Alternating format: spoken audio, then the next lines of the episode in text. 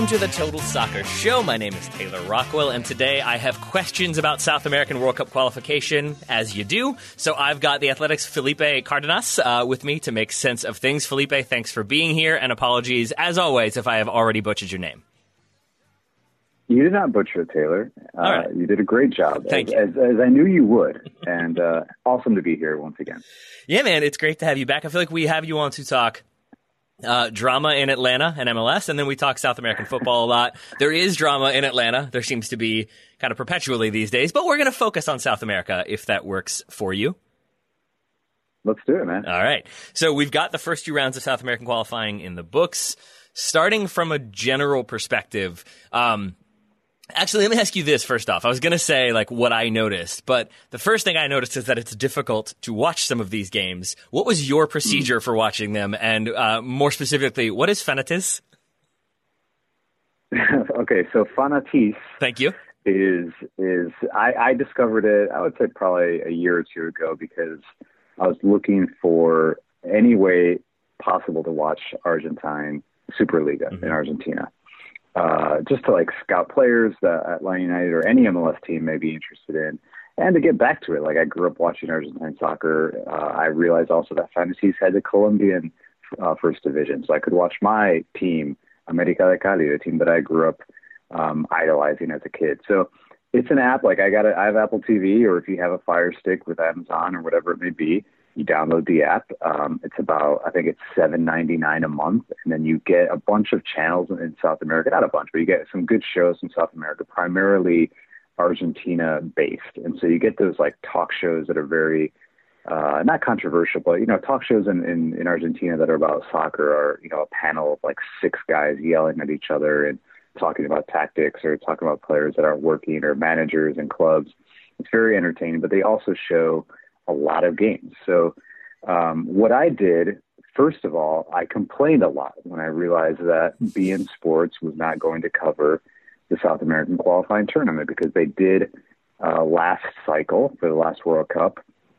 And you know, I think if you didn't know, if you notice on Twitter, I think John Arnold, who co- does a great job covering Concacaf, started a thread like, okay, so it looks like we have to go back to that age-old uh, scenario where we need to, you know, drive to cra- ra- random bars or go to a friend's house who has like a, a weird cable box that's been, you know, uh, Yeah. hacked that you can get different channels and like that's what we, that's what I did my entire life. Whenever Colombia would play, my my dad would like take a drive us an hour and a half to Chicago uh, from Indiana to Chicago, and we would watch these games in, in Colombian bars or whatever it may be, or he would climb up on our house and like install an antenna and almost die in order for us to watch World Cup qualifying. So again, after I complained a lot, I ended up buying, paying fifty bucks Mhm. for the Colombian package, which was the first two matches of this qualifying tournament. So it was Colombia, uh, Chile, which was last night. That was the second match. Colombia, Venezuela was the first one. Um, and so I complained and complained all week, and then finally did that because I just could not handle missing those games. So you, you got the package, but I have questions about other things you've said. Um, first off, not a lot of Colombian bars in Indiana.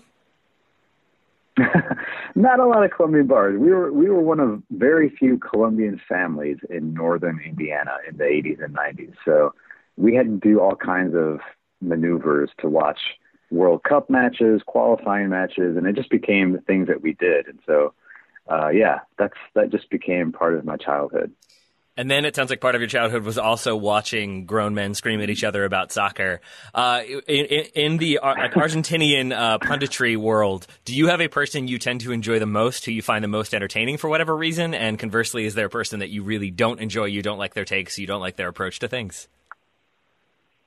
Uh, not so much, but I know. Let me look up this guy's name. I know his last name is Vignolo, Mhm. um, and he he hosts a show on ESPN Argentina or ESPN Latin, Latin America. His name is Sebastian Vignolo, V I G N O L O, and he's a very popular name. He's a guy that gets like shouted out by Lionel Messi for you know thanks for the interview or thanks for always being that guy that gets it. You know, he's like a big personality, but he's very laid back and he's he just knows how to manage big personalities and he kind of stands in front of this big stage um on ESPN. He used to be on Fox. He moved to ESPN. He has he's in the middle of a stage, and like on both sides of him are like four guys that they just kind of discuss soccer and they have big interviews. He had Luis Suarez on um, right after he was essentially let go by Barcelona. Um, and he had already signed with Atletico Madrid. And the first interview he did uh, was like a FaceTime interview with Sebastian Vignolo on ESPN. And it was a great interview. It was like very emotional. It was personal. Uh, so this guy is a big time. And I just, I respect that he gets these big personalities. He gets the game. Uh, and the players tend to respect him too. I think that's always very key. All right, all right. Now I'm excited. Uh, now I'm all the more motivation to uh, to keep up to date with my Duolingo lessons so that I can understand what's being said. I think even if I finish it, I still probably will not because I'm going to assume there's some rapidity to the way they're talking. Yeah, it's tough. I mean, listen, I know guys that that know like Spanish very well. You know, maybe they they're Spanish is a second language for them, but they understand it and they can listen to a game. But like certain accents throw them throw them off, and like an Argentine accent or a Colombian accent or a Chilean accent can be like, wait, what did he just say? And there's different dialects and lingo and things like that. Um, I, I think for me, like since I've always been around um, Argentine football, like as a kid, and I would watch it, and, and my dad was a big fan. Like I don't, it, nothing really throws me off. I and, I and now being around these players in MLS, like you start to understand the lingo, how they say things, what they mean. But South America is interesting. If you, want, I mean, we can go down a crazy rabbit hole about accents and dialects because every country speaks like differently, and so it can be tough if you're just getting into it. I do know I learned, uh, not learned to, but I, I, started cursing in Spanish when playing soccer because refs would curse you in high school for, nice. or would card you for cursing in English, but not in Spanish. And I was then told that I, I cursed with an Argentinian accent, which was maybe the highest praise I've ever received. So at least I've got that sort of background yeah. to go off of. I'm sure it's legit.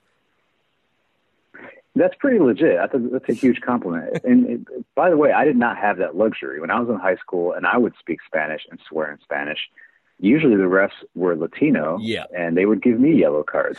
so they would they would say, "Oh, you're not getting away with that," you know, on my watch, and I'd be like, "Ah, oh, damn, okay, I forgot." So. Well, yeah, now I just I like to think lesson. that you curse in English with an Indiana accent, and that makes me even happier.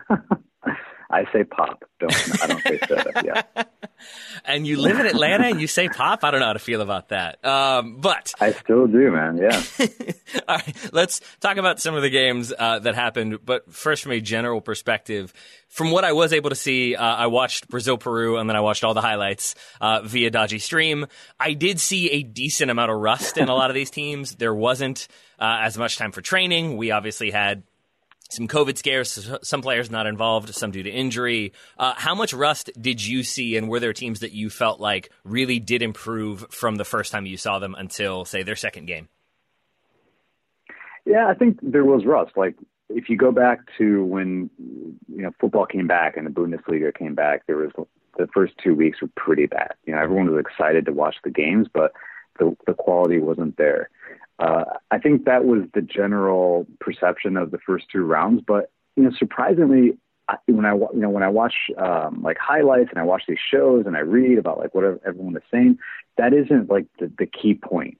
One of the key points is that COVID has changed the way these national team managers call up players. You know, in Colombia's case, uh, Carlos Queiroz, who's in his his first time now going through a qualifying cycle with Colombia, um, you know, I think he called 26 players officially, and it, it was because I, he knew that some players would not be able to make it because of you know certain COVID protocols, and so the players, two guys that I think would have started, Mateus Uribe and Luis Diaz, play for Porto in Portugal. Um, two very good players. Uh, one Uribe is a central midfielder that is a box-to-box guy that can score, that can tackle, recover, very technical. Luis Diaz is a young player that a lot of people don't know about, but very pacey, very dynamic, uh, very dy- dynamic dribbler, um, and very and key for the way Colombia want to play on those wings. And they were not able to travel, not because they tested positive, but they were around somebody at Porto that had tested positive. So they're part of like a contact tracing protocol, which did not permit them to leave the country. And so that already throws things you know, up in the air. And so he was he had to call other players in and players that probably weren't just they weren't going to play. They were just kind of emergency players. So I think that affected some teams. Um, but I, I felt like the quality on the field was was pretty good. You know, honestly, I, I felt like both like a lot of the clubs, uh, other than perhaps Venezuela, that just wasn't able to get uh, a victory and, and really put good football together. Everyone else looked pretty, you know, well drilled, um, and I think that says a lot. A about the quality of these players in, in South America, uh, the, the the fact that they've been able to play some games in their respective leagues around the world, whether it's in the Premier League or in South America or even MLS. Um, so I think that allowed these teams to come in knowing that they were going to play two games in seven days or so. Um, and, and I thought the players performed well. Top top to bottom, I, I felt like there was rust, but it wasn't like you're watching games like, wow, this is a terrible game. I thought the games were very good. And then there's a distinct lack of fans as well. Which team do you think is hurt the mm-hmm. most by that? Who do you think benefits the most from having a packed stadium? Who has the most intimidating home ground? Several. I mean, clearly, if you go anytime you go to Brazil, mm-hmm. um, you know, just just the yellow shirt is going to scare a lot of teams. You know, it's it's a, there's so much history there, and Brazil tends to to play in different stadiums around the country. They don't stick to one stadium like other countries do, and so uh, I honestly believe like that leads to less of a home field advantage for Brazil. Um, but anyway, that's what they like to do because it's such a big product for the country, and so they kind of tour the country during World Cup qualifying. Uh, Colombia, for instance, they play in, in, in the coastal town of Barranquilla, which is very steamy, hot, and it's like uh, the stadium is uh, probably 65,000 people. They're on top of you. It's loud uh, it's it's a legit home field for them because they they tend to play in late afternoon where it's the, the heat is pretty insane. Um, and and the crowd is very you know it's very loud there, and so I think Colombia has suffered a little bit because they don't have that home crowd. Uh, Argentina is another country that tends to play in different grounds throughout throughout Argentina, so they don't have a big home field. But when they play at, for instance, the Monumental River Plate Stadium, it's just so hard to beat them there when when 70, 80,000 people are there chanting and, and, and behind that team. So there are certain grounds like Uruguay, Paraguay, uh, even Chile that every visiting team tends to struggle when they go to those stadiums. They're historic stadiums, but the the crowds are always legit. And so I feel like the big clubs, they're the I'm sorry, the big countries are the ones that are are, are perhaps suffering the most because it does level the playing field. That's what we're seeing in leagues around the world where you don't have to worry about going to Old Trafford and, and, and playing in front of a, a hostile crowd.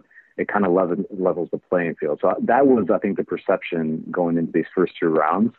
Uh, and it did lead lead to like very wide open games and, and a lot of goals, honestly.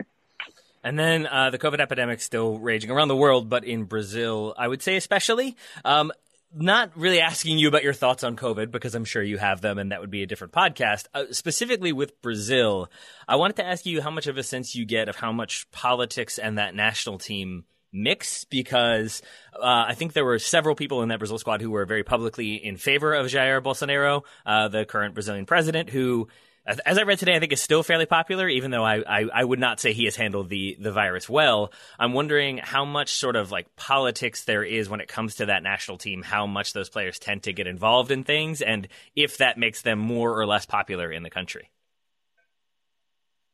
That's it's a great question because honestly, yesterday last night's game away to Peru um, was a game that the, the big TV channels in Brazil, the big one is called Globo, and they basically have monopolized football in Brazil for, for decades. They're, they're a massive company. I mean, you take, think of like Comcast and multiply it by, I don't know, 10, and that's Globo or more.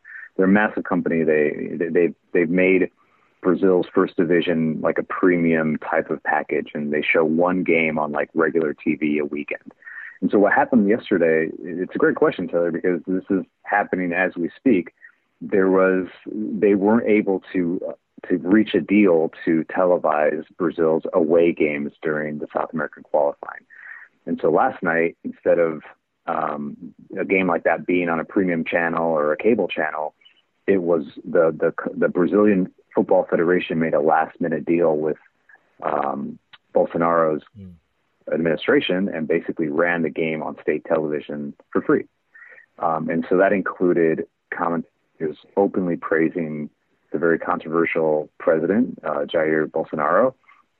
Um, and, and it turned into a bit of propaganda for him, while at the same time showing the very beloved national team play in a, in a heated qualifier against Peru. So, uh, yeah, it's football and politics always mix. Uh, I think in South America, especially now in Brazil, where you have a controversial president who has minimized the pandemic uh, from the very beginning. Uh, Brazil, the largest country by far in South America, uh, continues to struggle with with cases.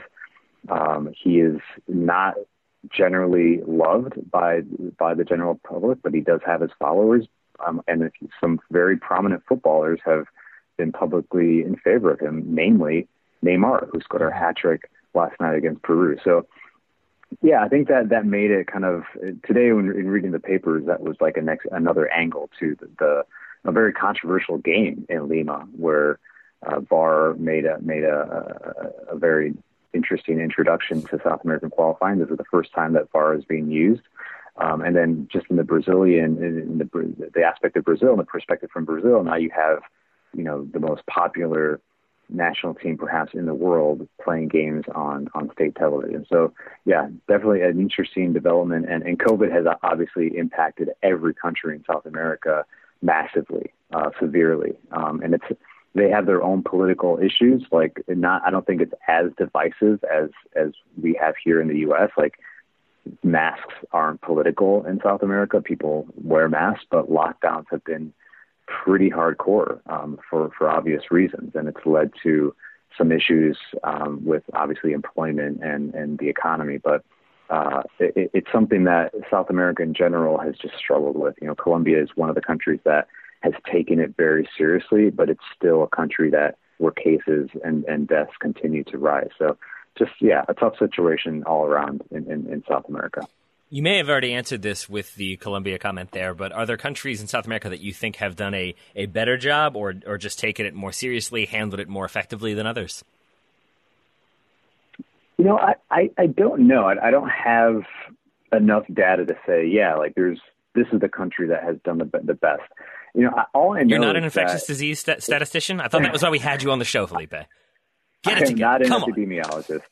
I can call my sister, who is a public health professional. I mean, you know the word. I clearly I don't, so you win her. on that front. Yeah, yeah, I can say epidemiologist. um, but no, so what I do know, like I follow Colombian news and football and politics somewhat closely, so I know what's going on there. I have family there.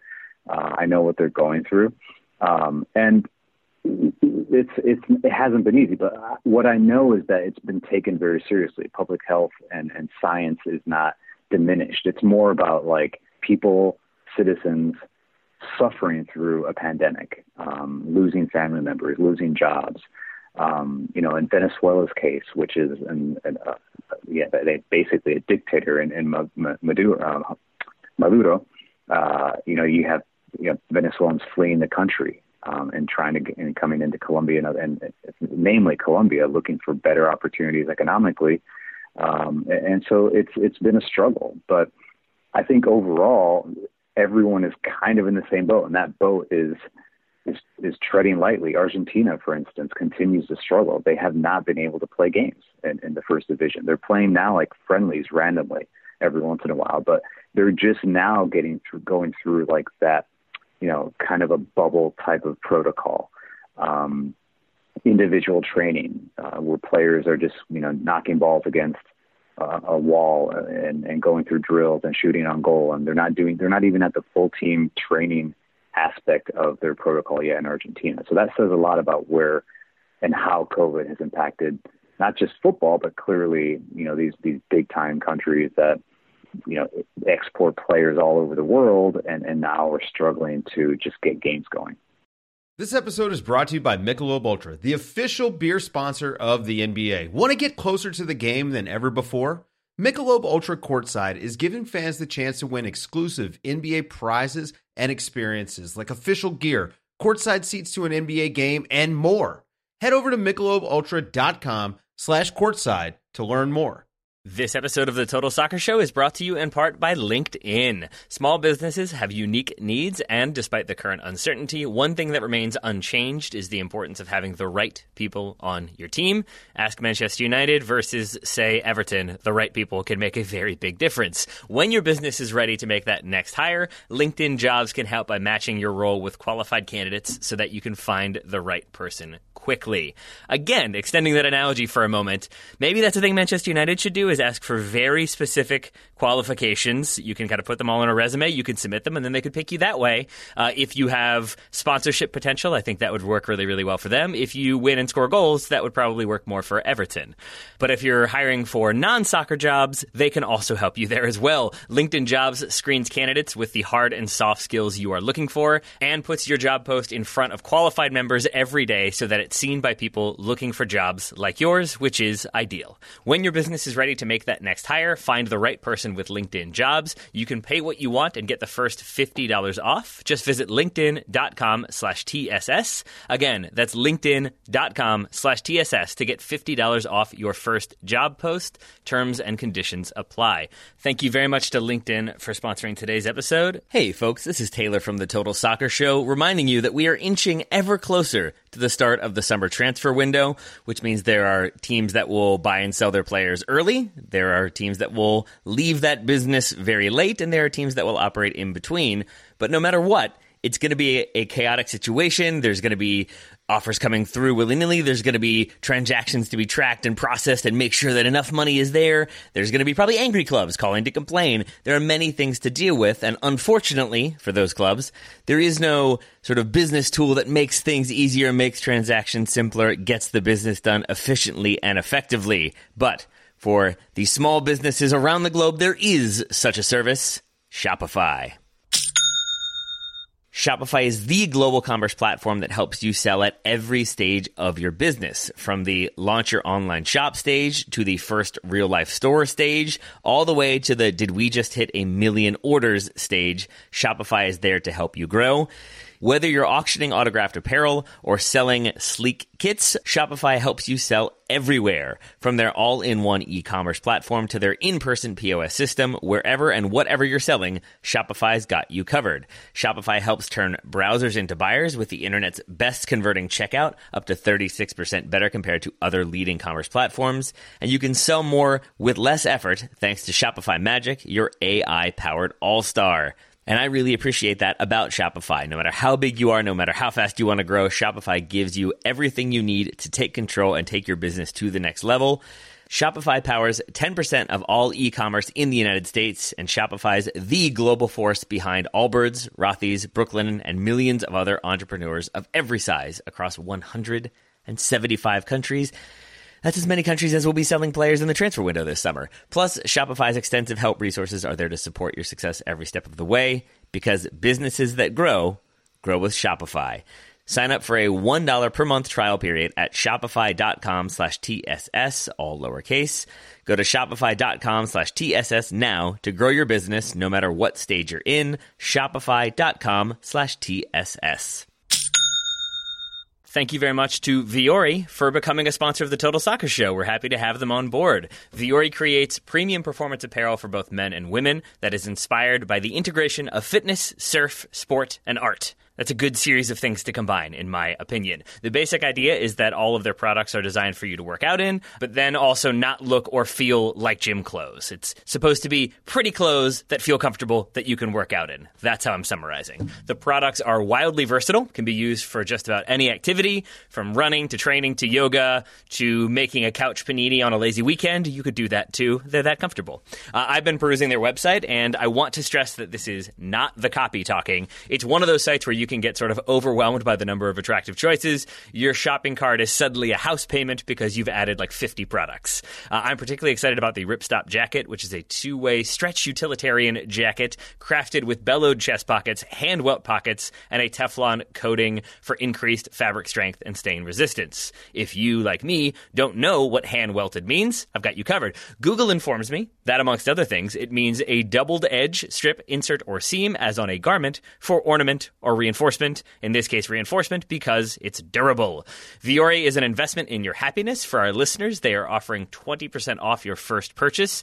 Get yourself some of the most comfortable and versatile clothing on the planet at vuoriclothing.com slash TSS. That's vuoriclothing.com slash TSS. And that website is spelled V-U-O-R-I-C-L-O-T-H-I-N-G dot com. Vuori Clothing, V-U-O-R-I. And again, you will receive 20% off your first purchase, but you'll also enjoy free shipping on any U.S. orders over $75 and free returns if that becomes necessary. Go to vuori.com slash TSS and discover the versatility of Vuori clothing. Thank you very much to Vuori for becoming a Total Soccer Show sponsor. Now back to the show. But with that said, Argentina, I, I, believe, off to a perfect start. It's Argentina and Brazil on top of the table, which is, while that might seem fairly common, I feel like traditionally one of them, specifically Argentina, starts off slow or struggles a little bit, has those moments. For them to get two wins from their first two games, is that a, is that an impressive thing for you, or do you expect them to sort of like run through competition a little bit?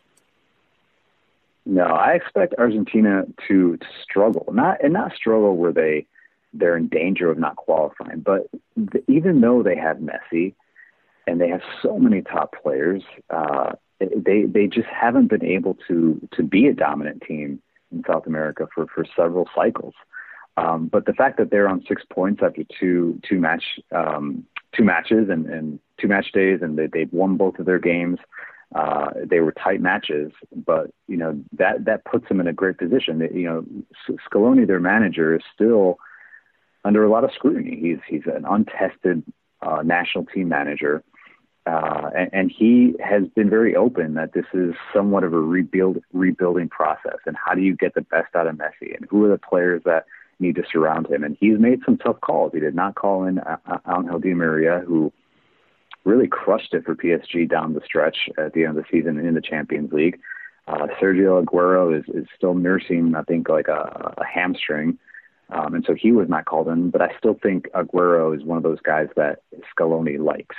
Uh, but, you know, when you don't have Aguero, you have Lautaro, Lautaro Martinez from Inter Milan, um, who who is just, you know, a top striker right now. So it is significant that Argentina is in a good place after two match days because they, to your point, Taylor, they do tend to struggle a little bit and, and fight for those top three positions throughout qualifying or they just kind of run through it. But it's been a while since they've been able to do that. So, you know, the, the, the win in La Paz, Bolivia, which is traditionally very difficult for any nation to play in.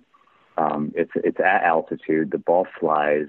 You are breathless after one sprint, and Bolivia knows how to play there. They train there. They they they welcome these big countries that are like Brazil and Argentina and say we can beat you here. They be, they've beaten both of those teams numerous on numerous occasions in La Paz. And so Argentina winning 2 1 there yesterday, it was their first win in La Paz in 15 years. Yep. We're talking about Argentina, man. You know, it's like, it's crazy that, that, that, that for them, that was a historic victory. Um, and no one looks forward to going to La Paz. So, yeah, I think it was a big time win for Argentina. And you discovered a little bit about that team. Now, in Argentina, they still think it's Messi plus 10 other players. That's like the, the, the ongoing criticism of the national team that it's without Messi, the team cannot function. Even when he's there, they don't function properly. So they were heavily criticized after scraping by Ecuador in the first match day, uh, and then barely getting by you know Bolivia. But I think I feel like they have their options there. You know, Joaquin Correa for for guys that for people that don't know him, he's a striker that that I think he's 26 now, so he's not that young. Uh, but he was at Sevilla and now he's at Lazio and I really like him. Like when I randomly watch Serie A and I'll catch Lazio, I'm like, wow, this kid's good. Like he's he's pretty tall. I think he's six two, but like really good on the ball, really dynamic, um, aggressive, like an aggressive dribbler for for his size. Uh, just an aggressive player, and so he scored the winner yesterday. Uh, and, and I think that shows you that Scaloni is going to chess guys, and he's just looking for good partnerships with Messi. And so, so far, so good for them a couple different things I read about this fixture specifically. And yeah, to, to, your point, I think Argentina lost this in 2018 World Cup qualifying 2 0. Um, a lot of what I read was that there's a reputation for the Argentina national team of being a little bit soft or not as gritty as you might need. And when they come up against these opponents at altitude, if it's a physical game, they don't always shine. Is that a fair like sort of analysis of Argentina historically, or am I just reading the sort of same article re- reprinted a couple different times? I don't think it's historically, but there is a phrase in, in in Spanish, and it's it's it's very it's widely used across South America, but definitely more so in Argentina, probably.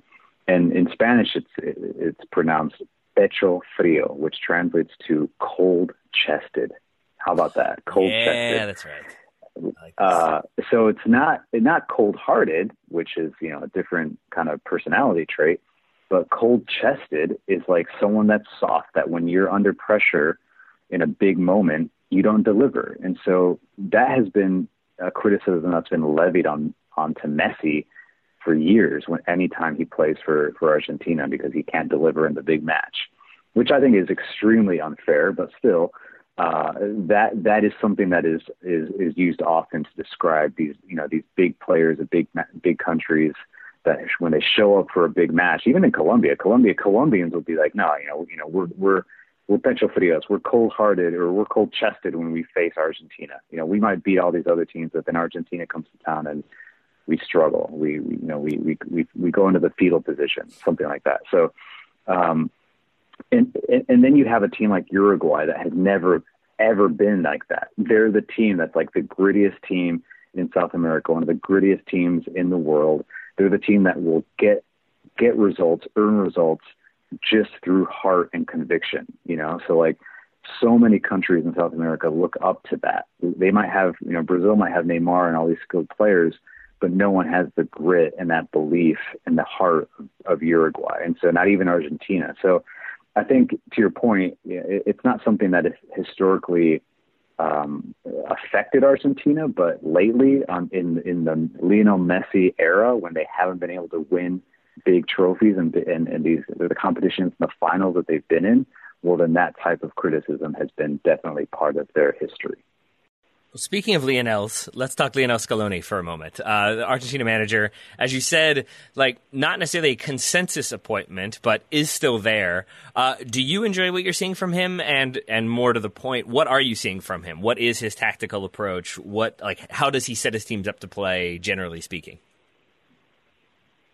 Yeah, I mean, I think the one thing that I've noticed is that he's he's emotional. Like yesterday, when when Martinez scores, Lautaro Martinez scored the the the equalizer, and he kind of ran towards the sideline to celebrate.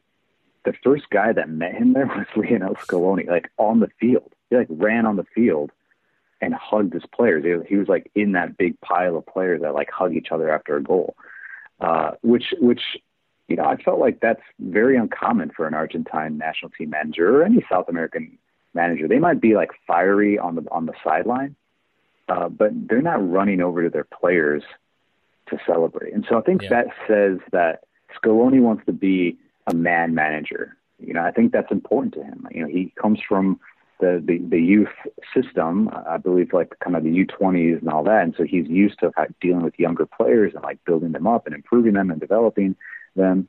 And, and Argentina suffered culturally within that national team, you know, according to, to reports, right? Like it's Messi and his friends, and if you're not Messi's friend, you're not getting on the team. And then it doesn't matter what manager they have, they just they get things done tactically. It's a team that has not been able to forge an identity um, on the field, and so Scaloni that that has been his his goal. He's I think he's a very much a four three three guy. Um, he wants to play somewhat direct, but you know, I, I do see a little bit of conservative, conservative, ta- conservative tactics where he's not, you know, leaving his back line exposed. Um, and that's fine. I, you know, I, I think Argentines want to see dynamic play. They want Messi to, to dominate. They want all their skill players to be around the ball. Um, but it's just tough to do that when you're constantly changing that team. And so he, the team was criticized over these last two match days because the football was not excellent. Uh, but I think, like you mentioned, he's still someone that's kind of new to the position. Uh, I think you know his system is a four-three-three system. He wants to attack. He wants to press a little bit. I think right now, at times, and especially against Ecuador in the, in, in the game that they played at uh, La Bombonera in, in Buenos Aires, it was just a little bit too much individual players trying to make things happen. Um, and I think that's the criticism right now for Argentina. Too too too much reliance reliance not only on Messi but on these players that come in like Ocampo that's just been dominating at Sevilla. And everyone wants to see him in the Argentine shirt and he comes in and he just wanted to dribble past everybody. He earned a penalty, um, but a little bit too much of that. And I think that's what he has to work on. Scaloni from a tactical perspective, like a little bit more collective play. I also just enjoyed like with the winner with Joaquin Correa. I felt like I saw a lot of celebration from Argentina, both with the bench, with the players. Messi, even a big smile, some celebrating. That seems like it's a rare thing to me. I don't know if that's just from Barcelona or a, a recent thing, but to see Messi happy, to see Argentina celebrating, uh, I think that's where that question came from. Was like, oh, this team seems like they're pretty, they're pretty happy. Uh, obviously, getting a result will do that. Uh, for Uruguay's part, you mentioned them previously. You mentioned Ecuador. They lose to Ecuador uh, four two, but they're on the road there. Ecuador is a similar situation, correct, to Bolivia, with uh, playing at altitude yep. doesn't necessarily make them the easiest mm-hmm. team to handle. Yeah, it's really tough to play in Quito. Uh, there, it's it's similar to La Paz. I don't think it's as high, but it's just it's really tough. And Ecuador, they're a frustrating team. You know, like I think last World Cup qualifying for the 2018 World Cup, I may be mistaken, but I believe they won their first four games, and then they didn't qualify. They just crash out. They crash out at the end. They don't have any sort of consistency or longevity in these qualifiers, which is, you know, the South American qualifiers, is, it's absolutely brutal. Like every point is so important. You cannot lose points at home. You, you, have to earn points away. Um, it's unpredictable. It's it's even. Even the t- even the teams at the bottom of the table will, will will challenge the big the big countries. And so, Ecuador is a team that I think has talent, and now they have a young talent. Uh, they're they're pacey. They're technical.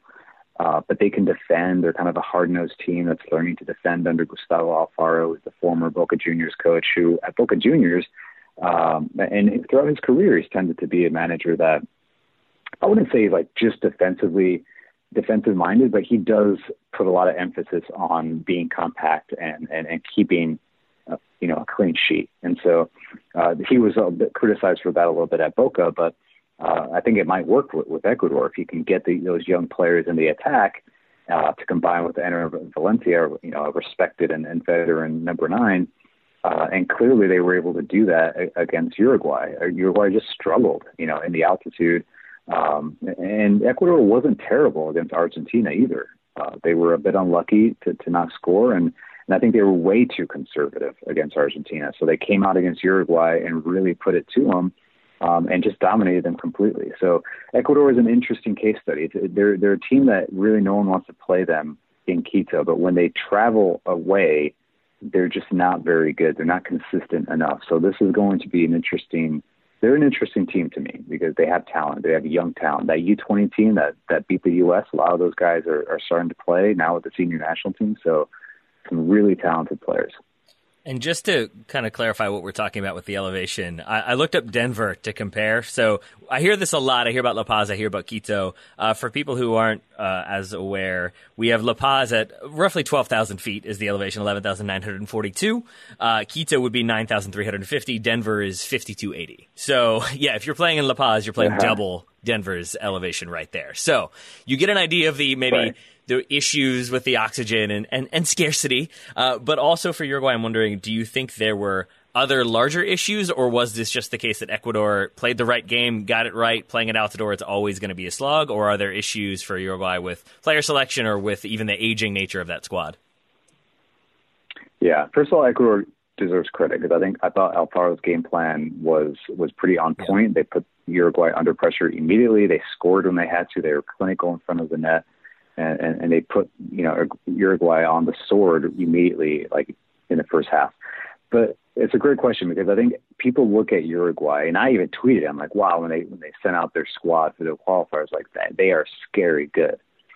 But even though they have all that talent, and I think what's been what's being reported and talked about in Uruguay and just throughout South America right now about that team is that they are breaking into new players, and their top players, you know, uh, you know, Rodrigo Bentancur, Federico Valverde, top uh, central midfielders who you and I talked about when they played against the U.S. they dominated that game against the U.S. They were just coasting through that friendly. They did not lose possession one time between the two of them.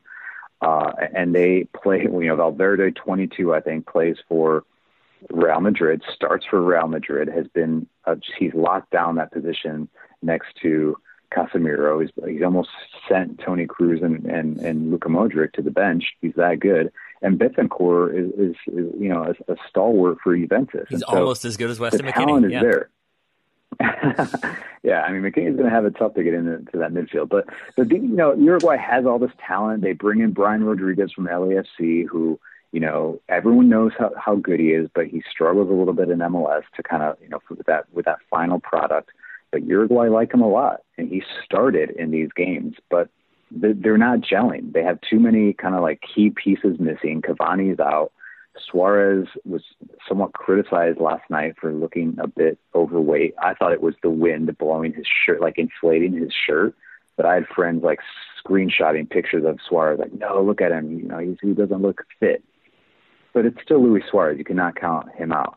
Uh, Jose Maria Gimenez, the center back for Atletico Madrid, who's like a 90 center back, he's out. He's injured. And so Godin, the veteran, is you know had to play with a different uh, central central defensive partner, and they struggled. Um, and so that that was not that was not a good showing. I thought I think Uruguay is under a lot of pressure now. They have to go to Colombia, and they need a win. Uh, and so you go from a young midfield to a rebuilt back line, uh, and and Suarez really needing to carry that team. Uh, and and that's a tough situation. But I think Uruguay again, the imagine the, what we just described with Ecuador, a team that starts hot and then can't finish. To me, this is classic Uruguay. Like you think you have them down, you think they're in trouble, and then they just start climbing the table. They start earning results, uh, and and I think they'll do that. You know, I think they will still be in the top four, but I think they might be they might be the big South American nation that is the one that's kind of in danger throughout qualifying because you, the way they started is not is not promising. Looking for an assist with your credit card, but can't get a hold of anyone? Luckily, with 24 7 US based live customer service from Discover, everyone has the option to talk to a real person anytime, day or night. Yep, you heard that right. You can talk to a real human in customer service at any time. Sounds like a real game changer if you ask us. Make the right call and get the service you deserve with Discover. Limitations apply. See terms at discover.com slash credit card. Hey folks, this is Taylor. I wanted to take a moment to talk to you about Credible, or more specifically, Credible.com. Credible.com is an online marketplace that allows borrowers with student loan debt to see refinancing rates across a variety of lenders. Basically, they've made it easy for anyone with student loan debt to review possible rates, find a lender that works, and refinance those loans to make them more manageable. Some benefits of using Credible to refinance your student loans are that you see actual pre-qualified rates from multiple lenders, where whereas with some online marketplaces, you'll get ranges of rates or ballpark estimates. And it only takes a couple of minutes to check rates, and checking rates doesn't even impact your credit. You don't want that. You don't want a big credit hit while you're trying to be responsible. They will also never sell your data, so you won't receive spam or phone calls from dozens of lenders. You can visit credible.com slash TSS. That's C R E D I B L E dot com slash TSS. And when you refinance your student loans via Credible, they'll give you a $200 gift card. Fill in a few pieces of info to check what rates you are eligible for. You can only get this offer through the show's URL. So again, that is credible.com slash TSS. Finance your student loans and start saving. Message from Credible Operations Inc. Not available in all states. Terms and conditions apply. Visit credible.com slash TSS for details. Thank you very much to Credible for sponsoring today's episode. But they are not alone because t- today's episode is brought to you by our old friends, Mack Weldon. Wouldn't it be nice if we could have things both ways, like a zero calorie cheeseburger, internet ads in March that weren't just reminders to do your taxes, a dog that never needs walking after midnight when it's cold, a Manchester United that is consistently good instead of their current scattershot approach? Well, we tend to think of clothing as an either or situation as well. People think looking sharp means starchy Oxfords and stiff chinos rather than effortless comfort. But it's possible to have it both ways. Mack Weldon makes timeless apparel with modern performance fabrics for guys who want to look and feel sharp without sacrificing comfort. From their light as air underwear to innovative anti odor tees and versatile yet comfortable pants, Mack Weldon has a full range of clothes that never go out of style. I got a few things recently, including a long sleeve polo, which I love, uh, maybe the most comfortable t shirt, which I also love, and my new favorite sweatpants, the Ace sweatpant. It's exactly what I described above comfort and versatile, but still stylish. It's the type of sweatpant I can wear to pick up my kids from daycare and not think, I'm now wearing sweatpants in public. The other parents will judge me. Now I just think, judge away, nerds, because you will never be this comfortable unless you're also wearing a pair, in which case, high five. Mack Weldon is not flashy. It's just classic, always in style, and made from the world's most comfortable performance materials. They're designed to fit both your style and the demands of modern life. So get timeless looks with modern comfort from Mack Weldon. Go to mackweldon.com and get 20% off your first order with promo code TSS. That's M A C K W E L D O N.com promo code TSS to get 20% off your first order. Thank you to Mack Weldon for sponsoring today's episode. Today's Total Soccer Show episode is brought to you in part by Roman. Talking about erectile dysfunction is not easy. The prevailing approach appears to be to just brush it off or blame ourselves, saying things like, I lost my mojo, again, if we're Austin Powers, or avoiding it altogether with excuses like, I had a long day at work. Uh, with Roman, it is easy to talk about it, and it's easy to talk about it with a real healthcare professional who can prescribe real medication. It's simple, safe, and totally discreet. With Roman, you can get a free online evaluation and ongoing care for ED, all from the comfort and privacy of your home. That's ideal. A healthcare professional will work with you to find the best treatment plan. If medication is appropriate, Roman will ship it to you with free two day shipping also good. The whole process is straightforward, simple, and discreet. Third good. Getting started is simple. Just go to getroman.com slash TSS and complete an online visit. Erectile dysfunction used to be tough to tackle, but now there's Roman. You can complete an online visit today to connect with a healthcare professional and take care of it. Go to getroman.com slash TSS today. Uh, if approved, you'll get $15 off your first order of ED treatment. That's getroman.com slash TSS. One more time, getroman.com com slash TSS. Thank you very much to Roman for sponsoring today's episode. Now back to the show. Some potential uh, concerns for Uruguay. For Ecuador, a stronger start, obviously the win, a decent result. Uh, for you, Felipe, who are the players, and forgive me if you've already said a few names, but I wanted to go back to it. Who are the players that you think will be sort of key performers will be the next names, so to speak, for Ecuador. Because I feel like for the longest time it was like, oh yeah, they've got Antonio Valencia. We know that much. Uh, like I know Enner Valencia is still there. I know there are some familiar names, but are there other names that you think are poised to kind of get more attention, get a little bit bigger? Yeah, I mean, let's start with a, a, a kind of unheralded. You know, Carlos Gruezo. I think, mm-hmm. if I'm not mistaken, plays in MLS, plays for FC Dallas, yep. uh, or he did. Um, and you know, he they have a strong midfield. You know, they're tough. Uh, Moises Caicedo, another guy, box to box. They have some really good box to box guys. Um, you mentioned Enner Valencia, who continues to play well, score goals, and dominate. Now, Diego Palacios, LAFC uh, right back uh, or left back, I'm sorry, he did not start, but he's a guy that's going to be in that process throughout, you know, in Alfaro's process. The guy that I think everyone should look up and look at the way he plays and and and learn more about him is Gonzalo Plata. I mean, the, he's a he's a kid still, uh, a teenager, if I'm not mistaken. But yesterday, if you look at the goal that he scored, it was so tight, man. Like he gets in the box, he's left-footed so immediately, like any lefty that's kind of clinical and a dribbler just can throw off any defender. And he's just a very polished young player that I think if if the right club can fit him into a system, he can be very effective. Um, so Gonzalo Plata is a, is a is a young South American that has been on in South America. He's on everyone's radar. They know how good he is. He played really well at the U20 World Cup. Uh, and they've been waiting for him, really, I think, at Ecuador, waiting for him to get mature enough to be an impact player for the national team. And so yesterday he comes on, I think, in the 69th minute or something. And if you go to, you know, whether it's SofaScore or FotMob, like he ended up with like almost an 8.0 rating um, and coming on with just 20 minutes to play. But he scored a goal. He, he, he held on to the ball. You know, the goal he scored, he, he's in, he's like at the six and he dribbles a guy, then rolls the ball to his left foot to kind of freeze the goalkeeper and then just slots it in. And so these are young players that are kind of fearless, and, and I think that's great for, for Ecuador. So you have another guy, Leonardo Campana, number nine, that has been on every, every big club's radar for the last year or two. I, I still think that he's a good player. He just hasn't delivered at the national team level. He's been great for the U20s, and he's he's a good player, I think. But still, a, a, a bright future for for Ecuador. You know, yeah. Valencia can can can move on, and they've got these kids coming up that can that can step in. I mean, they might not be as clinical and as experienced as, as Valencia, but they have players that are beginning to find their spots in the senior national team.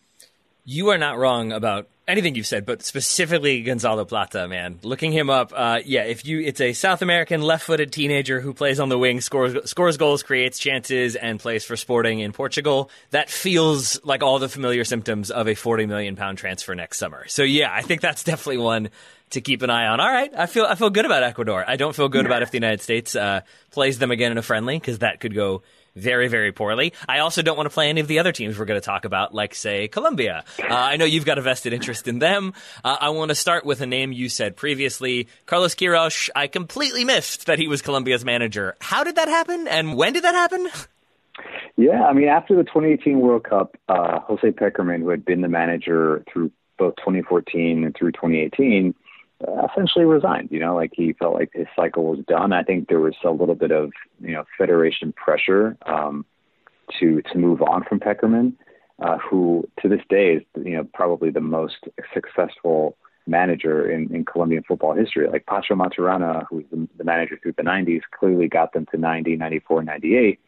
Um, but Pekerman kind of just changed the, the culture of the country, got them to the quarterfinals in 2014 um, it was able to manage these, you know, top players like James Rodriguez, Falcao, Cuadrado, uh, bring them along and, and, and somewhat set a style of play. Now he, he was criticized after 2018 because he got a little bit too conservative, especially in that match against England, which I, I, I you know, it's, it's still tough to, to think about it. I think Colombia could have won that game and moved on to potentially a semifinal in that 2018 World Cup. But in the end, Pekerman moves on um, and there was a lot of controversy in Colombia about who would be the next manager. And a lot of Colombian managers felt like they were, you know, as good or if not better than a foreign manager. But uh, uh, then, you know, ultimately the federation went to what they felt was working, which was a foreign manager. Uh, Pecker, Jose Pekerman is from Argentina. Uh, and so they went with Carlos Queiroz, a Portuguese manager who had been Iran's manager at the 2018 World Cup, and then clearly a long history of coaching, you know, big clubs like Real Madrid, not necessarily very successfully, but just a well-respected coach, you know. And like I think Carlos Queiroz is a didactic type of coach. He's well known in coaching circles around the world as just being very um, philosophical in his teachings, very, very much an educator um, and and he does have his system. He's he is a four three three type of coach, but a coach that I think uh, wants to progress Colombian football, especially the national team, to what we see around the world as far as what modern football looks like. So, ten players attacking, ten players defending, uh, direct play, and and then at the same time, how do you make that work with the type of players that Colombia has? You know, most importantly James Rodriguez, who is a very classic number 10. He's not the guy that's going to chase you down, um, but he can play in that system. And so Carlos Cato, so far, um, you know, the Copa America was not a great result for them, losing the penalties to, to Chile in the second round. Um, and uh, some of his selection for players has been criticized, but I think overall he's been a pretty decent in-game manager. When to bring on subs, who to bring on, um, and and the thing is, this is his first South American World Cup qualifying cycle, and so this is where you're really tested. You know, my friends, and when I read in Colombia, like they're like, well, I'm not sure, man. This is when we're going to know how good a coach he really is because there's nothing like the CONMEBOL South American qualifiers. It doesn't matter how stacked your team is, you really have to manage each game, each minute, each moment. And I think he's done that in these first two match days. Uh, and they do end up. Uh, when I was writing my questions, they were still losing to Chile, so I had some some more negative questions. Uh, but it finishes two two, courtesy of Radamel Falcao. Uh, did you? does it make you happy to see him scoring goals, or given that like there is the managerial change, they're trying new things? Is it sort of like, oh, we're still going with Falcao to score our goals? That might not be great. I'm wondering where you are on that one. Me personally, when Falcao scores, like I feel like I might cry. It's, he's that type of emotional player for for Colombia. Yeah, it's like I feel you, the same about Gyasi We've invested so much. um, the Colombians have invested so much in Falcao because at one point he was the best number nine in the world, and that's not an exaggeration. It really isn't. When he was 2013, 2012, 2013, heading into 2014 with Atletico Madrid, he was unstoppable. He was winning big trophies with them. He was dominating European clubs. He was scoring goals all over the place on anyone that stepped in front of him.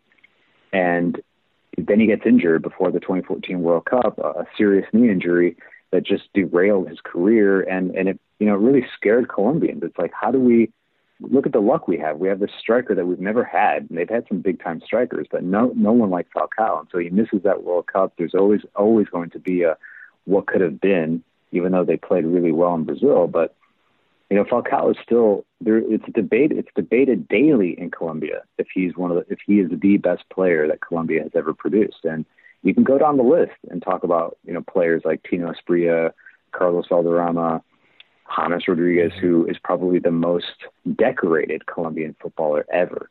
But Falcao just has a different type of energy because he has willed the country through qualifying at times the 2014 qualifiers, he just carried the team. He scored in every pretty much every game, and he was just like dominant. He's a leader. You know, he's an emotional leader.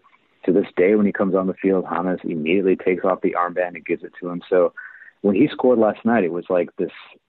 It's like an emotional feeling. Now there are some Colombians that are like he's done. He needs to go because we have Duvan Zapata. We have you know all these other players like Muriel and whatever. But I feel like he's a player that if he can play and he can score and he's still active, you you you need you need to play him. Like yeah. maybe he doesn't start because Duvan Zapata is at at that level right now and he's scoring goals, but clearly yesterday and the way he celebrated, which he got emotional after he scored. It's kind of like I'm still here, I can still deliver for this country. So yeah, I think it's it's key to anytime you have a guy like Falcao that you can bring off the bench. I mean, come on, who what country would want to do that? That's fair. That's fair. It was it was good to see him. I kind of forgot about Falcao. I kind of forgot about some other names we're yeah. going to talk about later on. I have not forgotten about James Rodriguez. How could you? Uh, how is Carlos Queiroz using him? Uh, historically, I feel like we've seen historically. I should I should say in the last like six years, we've seen like James Rodriguez sort of front and center for this team. It seems like when they kind of build around him, let him do what he he wants and does best, they succeed. I think that's something that Carlo Ancelotti is doing.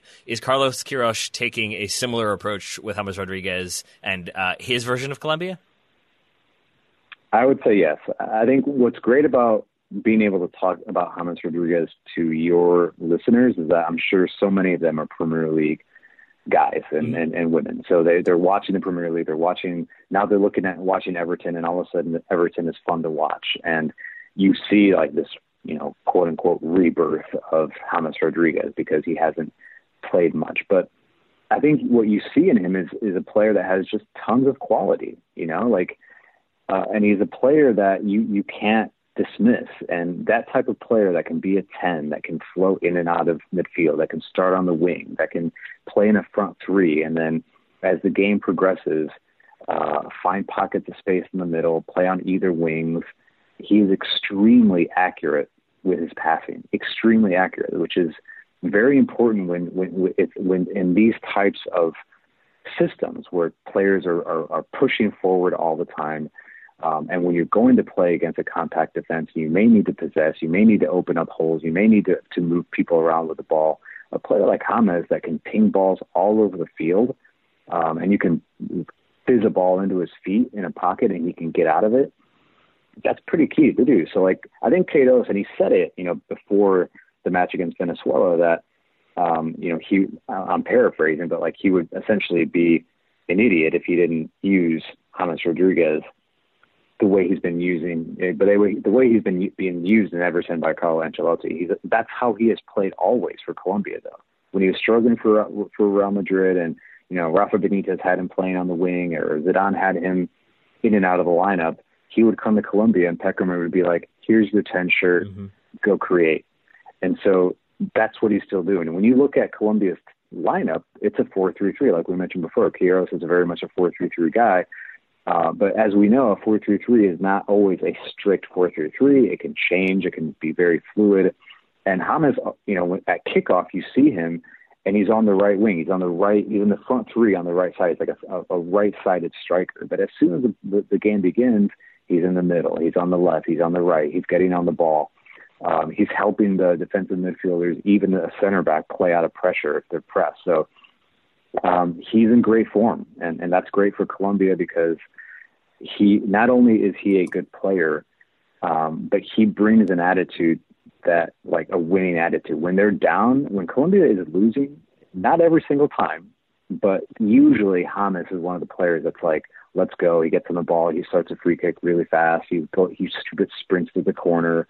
Um, and so he's a very important player to have in, in good form. And, and you can see that both against Venezuela and last night against Chile, uh, very much the same role that he's had with Everton. Have you had any interactions with James? I have not. No. I just I, I, I need him to be as sweet it's, as I think he is. he he tends yeah i mean i think he's he's well liked you know and he tends to be you know, soft spoken and and uh, a positive guy you know he's a yeah. dad and all that like i think he does clearly he is a superstar and i think some of that it's it's tough when you play alongside ronaldo and ronaldo you know supports you and you're on ronaldo's team right you're you're on cr7's like good side uh, that immediately elevates your status in, as as a star in this game. And I think that happened to James pretty fast. Uh, people forget he scored like 14 goals in his first year with Real Madrid and had like 13 assists. It was insane after that World Cup, and so he has earned it. But I think yeah, he's a player that has kind of gone up and down, and and but I still think he's uh, one of the top players in the world. He's proven it. So you know, good good for Colombia. Yeah, good for Colombia. Uh, currently third in the table with four points. Paraguay just behind them with four points as well. Uh, not quite as good of a goal difference. Here is where I am with South American uh, football right now. There are some teams I know more about with Paraguay. Uh, I looked him up and I was like, oh, that's great. And then I looked at their manager, and his name is Manuel uh. And my question for you, Felipe, is did I imagine that Juan Carlos Osorio was the Paraguay national team manager? Did that actually happen, or was that some weird fever dream? Well, first of all, it's Eduardo Berizzo. Oh, my, and my he mistake. is in. I don't even remember what you just what you just called him. You called maybe you called him Fernando. I, I know, called him Manuel. I think it's Manuel Eduardo oh. Manuel, yeah, yeah.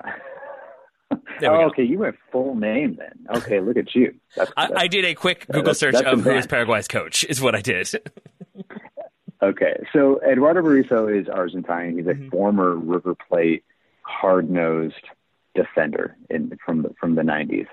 Um, and no, you you were not daydreaming Okay. or tripping tripping on acid or anything like that. Juan- You know, Juan Carlos I was Osorio was at at at one point, yeah, he was the manager. Now he. He, at the, when we started talking about Colombia, you mentioned like how did Queiroz end up at this, you know, in the. Colombian national team? So we can kind of this there's like a little triangle, a love triangle between Pekerman, Juan Carlos Osorio, and Carlos Queiroz. Why? Because when Pekerman was on his way out, uh, Juan Carlos Osorio, Colombian, was recent had been recently appointed as the, the new manager for Paraguay. And as soon as Pekerman started to kind of inch his way out, uh, Osorio was very public about that Colombia coaching the Colombian national team was his dream job, which was weird because he was coaching Paraguay. Um, and so that created a lot of drama. No, um, really? In Paraguay. I And can't believe that. Yeah. Can you imagine that? Uh, it was very controversial. He was not, he was slapped by the, by the, by the press in, in, in both Colombia and Paraguay, but mainly in Paraguay, who saw it as just a slap in the face. Um, and so it led to a, a few weird decisions where eventually he just left the post. Uh, he left the post, and he he like even said like you don't need don't pay me right now. Like while he was the manager, I, I will not I will not be paid while we're not playing games or for whatever reason. It was just like a bizarre episode. Um, and he left he left the post, and that's when they they appointed Eduardo Berizzo. So Juan Carlos Osorio now is the manager of Nacional de Medellin, one of the top clubs in Colombia and South America. But but yeah, he was not there for very long, and so Berizzo is like I mentioned, Argentine, um, and he's taken over this team that I think is somewhat similar to Ecuador, young. Um, clearly, they want to build around Miguel Almiron. Uh, but they're not the same Paraguay teams of the past that were veteran led that you know, remember the way I described Uruguay, the only other country in South America that has that same type of grit and heart uh, and culture of you know grinding out games through heart and and just physicality and belief is Paraguay, and they've traditionally been veteran led both from the back line through the midfield and up top, and now they're a much younger team, uh, and I think they're they're pretty dynamic, but you know they're they're very unpredictable, and I think. Like I said, traditionally, like a team like Colombia or Brazil or Argentina, when they they they know they're going to face Paraguay, they're like, oh gosh, we're going to play one of those teams where lump the ball forward, win the headers, second balls, tough tackles, 90 minute game. And now Paraguay is like a team that wants to keep the ball, wants to be dynamic, wants to be clinical, wants to be technical. And so they're they're finding their footing. Uh, but so far, so good. You know, four points um, out of these two match days. You know, a, a, an 86 minute winner against Venezuela last night from uh, Gaston Gimenez, who plays for the Chicago Fire. Yeah, uh, he's a naturalized Paraguayan citizen. Yeah, he's he's a he's an Argentine, but he, he he's a naturalized Paraguayan, uh, and, and he's a very good player. He's a very good player, and so he gets that winner. And so they're an interesting team. I think they're a team that will be will be tough will be a tough out for a lot of for a lot of these countries. But again, they need to be they need to find their consistency because they haven't been that type of team for for a while. And then the team that has definitely found its consistency, at least uh, from my vantage point, would be Brazil. They're top of the table, taking six points from the 1st two mm-hmm. games. They've also managed a scant nine goals in that time. That's not bad. Uh, I, I feel like Brazilian managers are always sort of up and down. They're very popular. Then everybody wants them out. Then they're out. Then everybody wants them back. In Dunga's case, for some reason, uh, I'm guessing Tite is a bit more popular, at least right now. He is because he, um, I think he has tried to bring back, you know, the Jogo Bonito of Brazil. Um, you know, Dunga was was a, a conservative manager, uh, and, and that just did, didn't sit well with with Brazilians. Even though Brazil has traditionally and still does produce these like great defensive midfielders, and and, and oftentimes you know, hard nosed central defenders. And so you can rely on that spine uh, to get through qualifying or to just earn results against countries from around the world. But I think now uh, Brazil is very much a an exciting team, a dangerous team, a team that wants to get forward, that wants to blow you out. You know, they want to put three, uh, they want to score three goals in the first half. They're they're that type of team that will keep a defense backpedaling consistently. Um, and, and, they're a scary team. I mean, you look at their front three: Neymar, yeah. Firmino, and Richarlison, who it's funny because when you watch Richarlison for Everton, you're kind of like, what What are you doing? And then all of a sudden you're like, wow, what did you just do? Like mm-hmm. he's he's kind of like an he, to me he's a, he's he's a you know inside the box like he will finish, but oftentimes he doesn't make the right decision. Like on a on a in, a, in transition, for instance, when he can just square it to the guy that's coming through, he'll try to shoot from an impossible angle. But I think he's the type of player that, when surrounded by better players, clinical players, like now with James, like he's going to produce. And for Brazil, he has been long, you know, kind of identified as like this the, the next number nine, a player that I think Brazilians want to they want to see him succeed. And so, and then Firmino is just you know who Firmino the same thing that Firmino does for for Liverpool. He tends to do with Brazil. You know, he's he's like that floating nine that can kind of function as a ten at time and drop into the pockets and then just let guys run off of him. Um, and in the midfield, you know, Coutinho's back. You know, Coutinho um, is, is a, to me a top player, despite not having found his footing recently. But I think he'll do that for Barcelona now. Casemiro is still probably the best six in South America, one of the best sixes in Europe. Um, and then Doug, Douglas Luiz, like a, a, a, kind of like an unknown player that I guess probably the, the public, um, but very good for Brazil. Very good, can get up and down uh, the flanks, can, is technical, can play inside, outside. Uh, and then clearly, when you have a guy like Neymar, uh, that sometimes you watch him play and you feel like he's just doing it for fun, or he's just out there like, you know, coasting and cruising, and then he'll just put three past you. So, yeah, I think uh, the manager Tite just understands that who Brazil are, and I think he's really, really trying to to, to create or to recreate that identity of of Jogo Bonito, attractive, dangerous, scary, attacking soccer. Uh, and Neymar did overtake Ronaldo to become Brazil's uh, second Yeah. all-time top scorer. Uh, 64 goals, 13 behind Pele. Feels like a record that he will be able to achieve, given that he's only 28. Uh, I have a broader question about Neymar.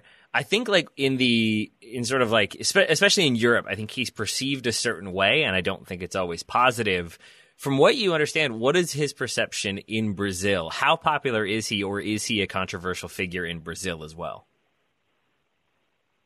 I mean, I think he's controversial for, for many reasons, but mainly just because he's he's just a massive star. He's a global star. So I think anytime you reach that sort of echelon of of of sport, or whether it's music or acting, uh, when you're that popular, you're going to have, um, I guess, controversial opinions levied towards you. So I think Neymar, you know, he was like the golden child, you know, at, at, when he was at at Santos. He, he's always been like this prodigy uh, to Brazilians, and so, and I think one criticism is that, and he's kind of been babied by his dad, who is, who is also his agent, who defends him no matter what happens, and he's had some some pretty messed up controversies um, outside, you know, off the field, Neymar, uh, and, and his his dad has always kind of been there to to bail him out you know, and to and to, and to call him a kid, even though he's how old is he? 27, 28? 28. You yeah. know, so so yeah, he's 28, and his dad calls him like he's a kid. He's just a kid. And it's like no, he's an adult, and he needs to be better off the field. He needs to be a role model, whatever it may be. And like we mentioned already on the call, he's been kind of openly supportive of a very controversial president right now. Um, the equivalent of of kind of of a Donald Trump in South America, that type of figure, that type of public figure um, that, that that will criticize press and criticize science and um, minimize the pandemic. And then you have a guy like Neymar that kind of supports him. So I think it's it's divided. I think Brazilians, from a footballing perspective, uh, I think they cherish him because they know the type of talent that he has, and it doesn't matter when Brazil plays the Brazilians want to see them win. They think they should be winning. They should be winning World Cups. They can. They should be consistently good. And if a player like Neymar is going to get you to that level again, well then you know he he will be supported. But uh, you know he he he gets he steps in difficult situations often um, off the field, and I think that's something that that he has not been able to shake. And, and I don't think he will. I think he'll always kind of be that type of a public figure slash professional athlete. I don't want to diminish like a- anything that he has done one way or the other, and there I'm not going to add a but here. This isn't a Ned Stark moment. But my question though is like there's so many things that we do see reported about like, like he wants to fly back for his sister's birthday or he has these things built into his mm-hmm. contract and to some extent some of that does seem like genuine grounds for criticism the diving things like that. But there is also a part of me that like maybe this is the like the part of me that majored in anthropology that wonders like how much of that do you think is like cultural or cultural relativism a little bit of like mm-hmm. how much of his behavior do you think is sort of tolerated or just not cared about in Brazil when he does those things when he does fly back when he misses games but then is at a party? Like is that more accepted do you think in Brazil for a player of his stature or just generally speaking than it is in say England or France? Probably, and, and namely because he's not the first big time Brazilian footballer to, to, to behave that way. Yeah. You know, Romario was one of the first. Dino would like a word would be yeah like, sorry. Yeah, I mean, first came Romario, who was like, peace, I'm going to Carnival in the Sure. middle of La Liga. oh yeah right I Okay. forgot You know, and then, you know, when he was at Barcelona, Romario was like, uh, maybe I'll train today. Maybe I'll, maybe I won't. Uh, but then he would show up on match day and completely destroy teams. Um, and so then, like you mentioned, R- Ronaldinho comes around um, and again takes stardom and, and, and mismanages it. Probably Lionel Messi, one of the players who thinks, who to this day thinks Ronaldinho is like one of the best players he's ever seen. Um, and you know there are stories and reports of Barcelona getting to a point where they tried to separate Ronaldinho from a very young Lionel Messi. They did not want them hanging out because they felt Ronaldinho was a poor influence. Um, you know, he loved nightlife. He was the same type of person that like could not miss Carnival, in, you know, in, in, in Rio. Which, to your point, from from an anthropological perspective, Carnival is very important to Brazil to and to Brazilians. It's, Mhm. it's a massive event. It's a cultural event. Um, I think it gets misconstrued as like just a party. Yes, it's a, it's you can equate it perhaps unknowingly to Yeah. something like Mardi Gras, but there are very deep, you know, cultural references, and there's an important cultural perspective about about Carnival that Brazilians, um, you know, that may, it's very important to Brazilians, and that includes footballers. Um, so, so yeah, I think is it is it more accepted in Brazil? Perhaps, you know, maybe maybe because there there has been a precedence of other players, and maybe not just big time players like Romario and Ronaldinho, maybe local. You know, the, the the striker for Atletico Paranaense in the '90s who would do the same thing. Who knows? I think it's something that a lot of Brazilian footballers just tend to do. Now, Neymar, like I said, it's 2020. Um, everything is online. Everything is on people's phones.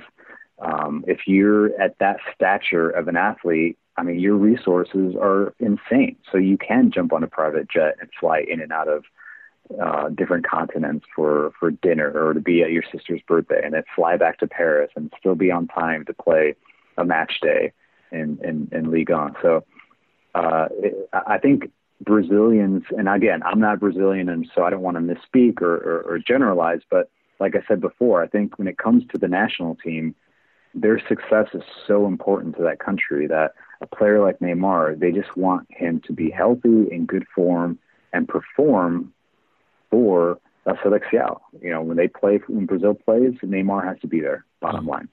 Yeah, that all makes sense uh, entirely.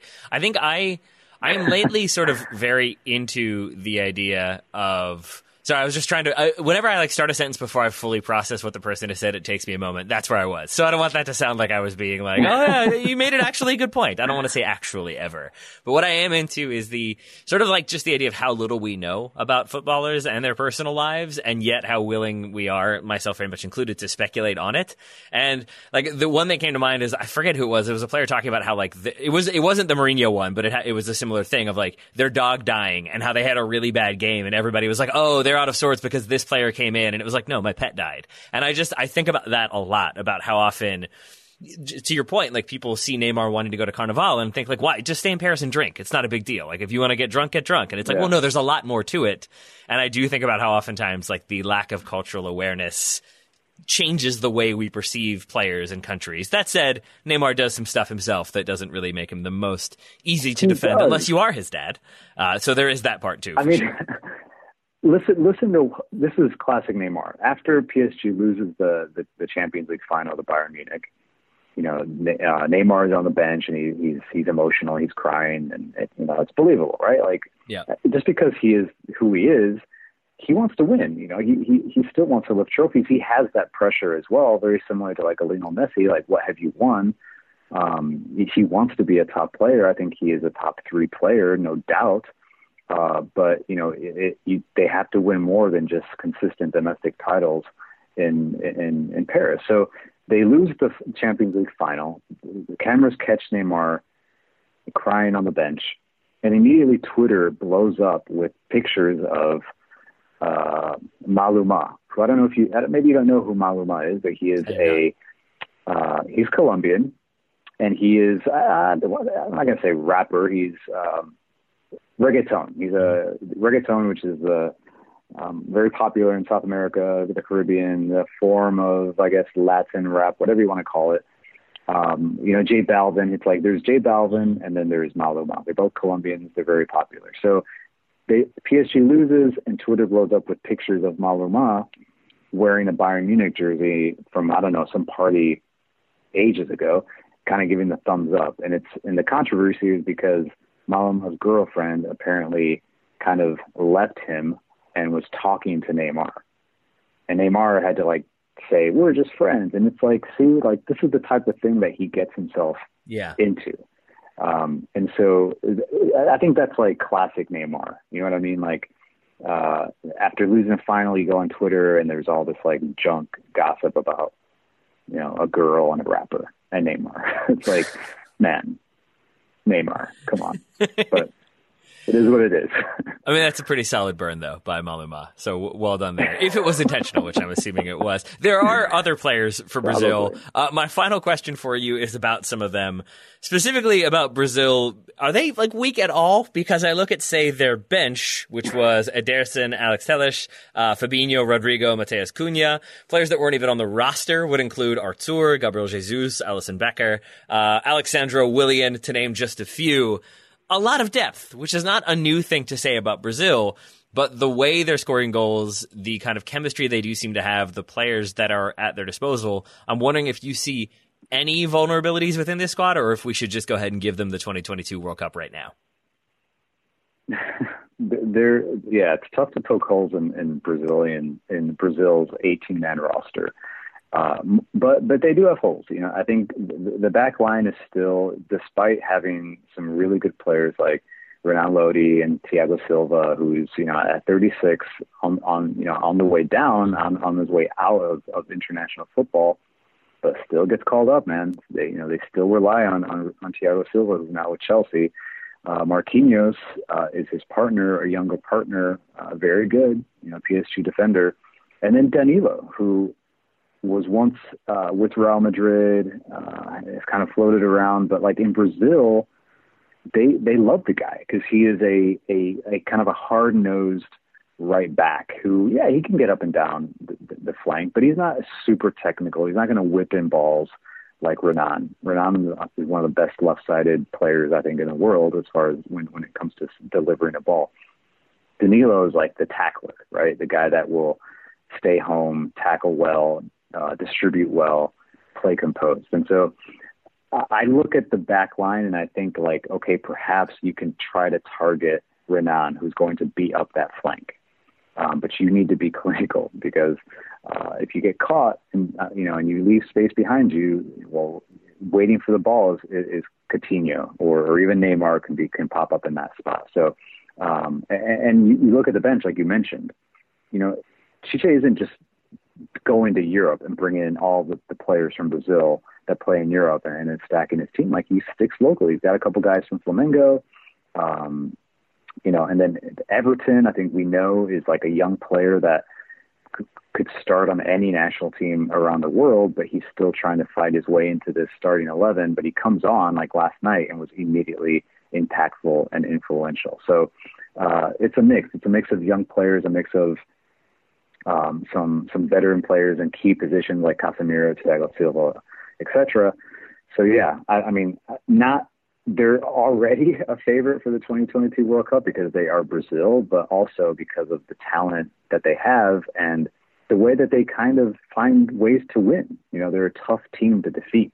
Um, and in South America, there have been times where they've struggled, but right now they look like a team that can can run away with it. They, they can run away with qualifying and be at a certain position, perhaps in the middle of qualifying, where the matches aren't as crucial for them, which is what every country in South America would die for. To be in a position where every match is not do or die, every point is not going to move you up and down one spot in the table. And I think Brazil right now is the only team probably in South America that will probably potentially be in a position where they might be able to rest players in qualifying. Um, and like you said, they are a deep squad. So yeah, imagine that. Uh, not surprising yeah. though, because I think you look at their front line, you look at the way they attack, how they score, and what we've talked about, what the manager expects from them. And yeah, they can. I think they'll dominate in South America, and they'll have some tough matches clearly, but um, I think they will be top of the table throughout. Excellent. All right. Well, if they're not, I'm sure we'll have you back on to talk about it, but we'll also have you back on to talk about lots of other things, South America and maybe a little bit Atlanta. But for now, Felipe, thank you very much for taking all the time to talk all things South American football with me today. Anytime, Taylor. Loved it. Love being on the show. Shout out to all your listeners. Be good.